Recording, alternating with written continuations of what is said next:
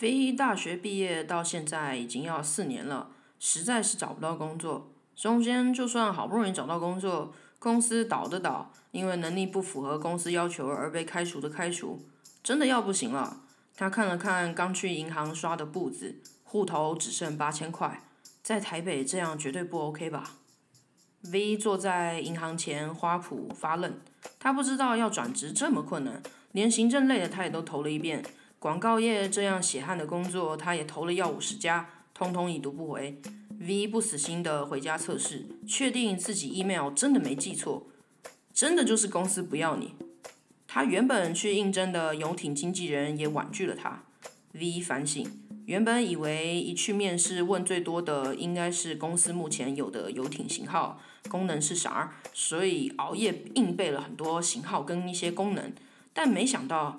销售有时候最重要的根本不是你理解这个产品多少，而是你要多懂社会，多懂人类。如果你跟一个男人单独在游艇上，那个男的要非礼你，你会怎么做？V 的脑子一愣，试图逃避问题，试图跳脱。呃，我我不会让这样的情况发生。我每一次带客户，我都会邀请他们全家一起。再者，我相信我们的客户都十分优质，不会发生这样的事。面试官在办公室的另一头对他挥手感谢 V 前来的面试。两个星期过去了，V 焦急的打电话去确认进度，对方没接电话，最后就是寄了一封错字百出的感谢函，打发了事。V 半夜三点坐在厕所地板上，一次又一次的读着那一封感谢函，听碧昂斯的 Sorry，边抽烟边读信，一个字一个字的吃。希望消化消化，明早起床拉个屎冲走就可以忘记这件事了。V 一毕业其实就是做课程贩售的工作，他可以在七人的说明会一次拿下六个人，但他知道会来咨询的人基本上都是心里有一些底的，要把他们拿下来绝对比陌生开发还要简单，只要把前景画大一点，动机柔柔的讲出来。秀一下自己在补习班建立的搜集考题情报机制，一个一个不知道眼前前景其实是布幕的准考生们，一个接一个心甘情愿地跳进 V 挖的考试洞里面。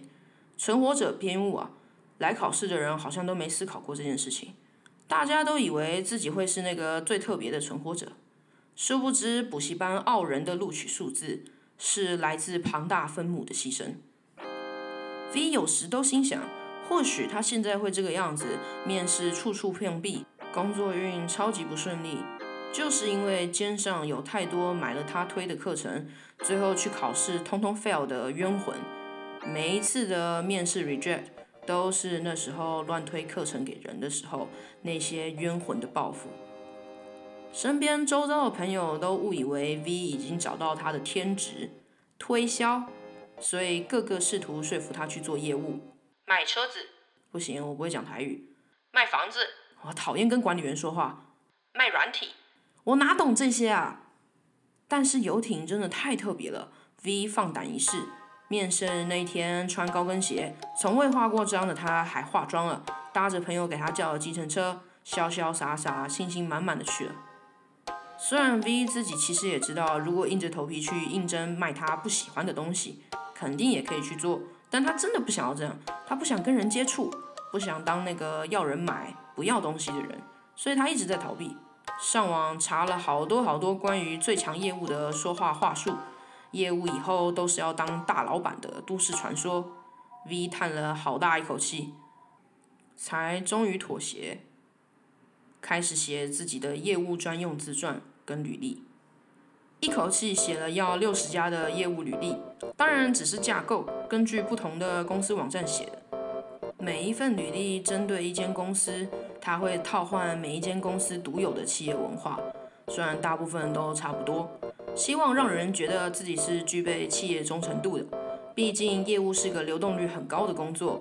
V 想说这样的策略应该是挺好的。没有，一点也不好。你这个对着麦克风自言自语的白痴。最后面试到一间卖电子发票的软体服务销售，V 拼命背官网上的所有资讯，并且上网查了一堆跟公司有同样商品的竞争公司，还去研究 POS 机以前跟现在有什么差别。一约去面试，一坐下来就是性向测验。V 一直很怕性向测验，因为之前他就是因为性向测验太低分，还有心理测验也太低分，所以没考上某一间他很想要的公司。从那之后呢，他就一直很怕自己的心理状态被人评估。最后他尽量选了在那个情况下应该怎么做的理想答案。但事实是他觉得每一个选项都可以选啊。V 很痛苦的把试卷写完，然后又花半小时把之前在一零四及邮寄的 email 里已经写过的所有资料，再誊写到他们公司的人事资料表上，还要附上父母所有的身份证字号。V 已经是资方奴隶了，他二话不说打给他老爸，还跟他要身份证字号，还有妈妈的，无视他们的抱怨及害怕。V 笑了，烂命一条，我们家根本也没钱，你们到底在怕什么？填完了，考官进来了，叫 Amy，他请 V 直接叫他 Amy 姐就好。接下来四个小时，V 就是坐着听 Amy 姐讲有关于上帝的故事，公司的大案子也都荣耀归于上帝。Amy 姐头发全白，皱巴巴的脸上铺了一层白白的粉底，跟她脖子的颜色很明显的不一样。V 边听边看边想。不知道上帝知不知道他虔诚的信徒这样化妆打扮自己？V 在他的话语中得知，Amy 姐其实以前也不不信上帝的。V 在心里暗暗心想：哇，那肯定是在某一年人生遭逢什么巨变吧。毕竟人人都需要一些精神支柱的。V 擅自这样的分析，尽量保持清醒。知道一个月可以领两万九，就觉得心花怒放。最后，Amy 姐问了几个简单的问题：知不知道公司在做什么？V 大概讲了三十秒就被 Amy 姐打住。你有做功课啊？Amy 姐问。有，是的。V 回答。好，那你什么时候来上班？Amy 姐问。V 很诧异，但表情正常。呃，现在好了，现在就可以。Amy 姐笑说：“那下礼拜一来报道吧。”回到家以后呢，V 不敢跟任何人说他的上司是个非常虔诚的基督徒。虔诚到怎么说呢？嗯，会把所有事都跟上帝扯上关系。V 自己确定过了，这是个个人行为。办公室的其他人看起来都没有太把上帝挂在嘴边。他知道身边的人听到这个上司会怎么说。啊，这该不会是什么宗教团体吧？或，哎，你换工作啊，你不要做这个啦之类的。V 觉得非常不爽。他不需要什么人生旁白，他当然知道自己在干嘛，但他自己也垫过自己的斤两。他现在也只能接受这个工作啊，不然。一群只会吧唧吧唧说一些风凉话的混蛋，一直逃又怎么样？V 在半夜躲在厕所里抽烟消磨时间，计划再怎么严密又怎么样？V 可是最认真计划自己人生规划的人，那又如何？事情实际上是很难真的实现的。就算这样，V 还是要想办法活下去啊。可能这个世界又是哪一个信奉主角光环的战斗漫画？主角的刻骨铭心是推进故事情节的要点。别人要练十年，主角只要三天，因为他是主角嘛。V 很早就意识到自己不是主角了，连跑龙套的都不算了，就只能等着领便当了吧。V 真难想象那些一路人生胜利组的，要是在可能快六十岁某一年奋斗时不小心摔跤，发现自己其实根本不是主角，也没有主角光环，是否还有意志继续延续故事？他一想到这个就觉得。世界残酷的让他非常害怕。计划没用，没关系，习惯就好。V 也从未计划过自己毕业以后要跟这个呃，相信天上有个一直盯着人类在干嘛的呃呃一个一个东西一起共事啊，对吧？V 开始上班，每天跟同期一起进来的恩恩做事。恩恩的位置坐在他的正对面，是一个很漂亮、很会打理自己的女孩。听说以前还在 PC Home 做了好长一段时间，V 愣住。以前 V 也投过电商啊，但是完全没有下文，还被伯克莱骗了一篇心得报告。唉，真是羡慕啊！V 知道没有恩恩，他可能一个月都撑不过去。V 的对桌还有一个老屁股，也是个虔诚的基督徒，非常非常喜欢给予 V 一些人生意见，并且坚称 V 在打电话时给客户。讲话的时候必须嘴巴张大一点，这样客户才会听到我们的诚意。V 觉得客户不买单不是因为他嘴张得太小，而是自己话术太差了。然后他发现全公司的人都很讨厌老屁股。V 惊觉，要是一间公司里面有一个人被大家集体讨厌，那是否是一个很危险的警讯呢？V 感到很无力。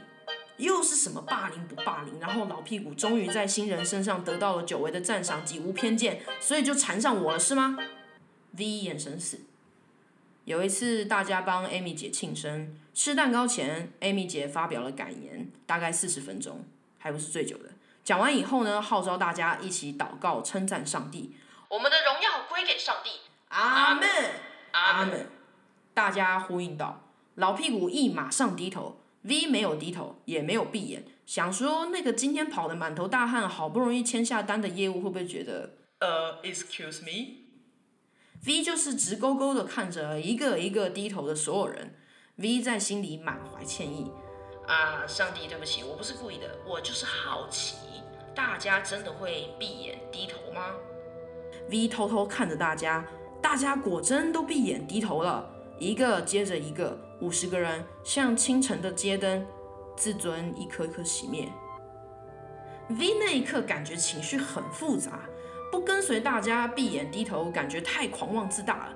同时也搞不清楚这些人是在为信仰低头，还是为资本主义低头啊？不闭眼的 V 在那一刻就是上帝吗？还是劳工们的犹大？V 太混乱了，不知道自己在想什么。老屁股一如往常探出半颗头，一直试图跟 V 搭话，有点像是 V 是老屁股的墙壁，给老屁股练当人乒乓球的那种墙壁。老屁股越讲越开心，V 边从喉咙里挤出一些声音，表示自己还有在听，边整理表单。因为他们的推销形态是 B to B，大家的推销目标又是 MIS 或是会计部。五点半，大家都想下班了，没人想要听政府要把电子发票云端化这种鬼话。然后电话另外一头的陌生业务还想要试图把你们公司的报账系统直接换掉这件事情，所以五点半就是停止打电话的时间了。老屁股还有几次在吃中餐时直接走到 V 的座位拍 V 中午的便当，V 到现在还是不知道为什么他会这样子。大家都讨厌老屁股，V 也讨厌他的过度热心，说人家大家都说老屁股很小气。之前公司办活动，寿司很有限，但老屁股一个人就一口气夹了大半的鲑鱼寿司就走人。说老屁股的老婆是弄幼稚园学餐的，老屁股的便当就是吃幼稚园学餐的。老屁股还喜欢跟 Amy 姐打小报告，说谁谁谁没在打电话。但是只要 Amy 姐不在，老屁股自己本人就会整整消失四五个小时，不在位置上。V 觉得很痛苦，觉得自己好像被强制带回国中那段大家讨厌来讨厌去的时期。好在坐在他旁边的学姐人很好，有什么问题学姐都有问必答。听到别人说老屁股的坏话，学姐也表现得有一点为难，因为学姐说她就是老屁股带起来的，所以不好意思说什么。V 立马安静，尽量少在学姐面前抱怨什么。有一次，艾米姐要 V 去市场推广悠游支付，但是那边早已被接口支付给据点了。艾米姐决定力挽狂澜，恩恩则被分配到商店街。艾米姐打的如意算盘也不是很难理解。Amy 姐可能觉得 V 的外表及说话方式没有太多社会经验的模样，适合去跟市场人沟通。V 就算不小心说错话得罪人，市场的大哥大姐是比较阿萨里的。会原谅 V 这种刚出社会的小白，大家不拘小节嘛。Amy 姐知道 V 有了车，要求 V 载她一同前去那个市场，顺便指路，方便以后有任何事情都可以由 V 自己独当一面去市场处理。艾米姐一看到 V 的挡车，有一点吓到的样子，跟老屁股借了他小孩的安全帽，还是上了 V 的后座，双手围住 V 的腰，还热心的跟 V 说。哎，你的腰围有点粗哎，减肥比较健康哦。V 差一点点，就这么一点点，就直接下车把自己的前轮徒手拆掉，旋转自己松手，用轮胎砸爆别人车的挡风玻璃，然后直接跟站在一旁目睹一切的 Amy 姐说自己没有车，我的车前轮不见了，抱歉，我们可能要坐捷运去了。开玩笑的，V 就是真挚的笑一笑。对啊，我们又比较左坐，还是该运动减减肥的。V 说完，盖上自己安全帽的挡风镜，准备出发。缓慢起步，在无车的大马路上一样慢慢骑。听 Amy 姐在后座解释现在市场的状况。V 很怕退档进档间这个过程会吓坏他老人家，所以一切动作放慢，靠着路肩不疾不徐的骑。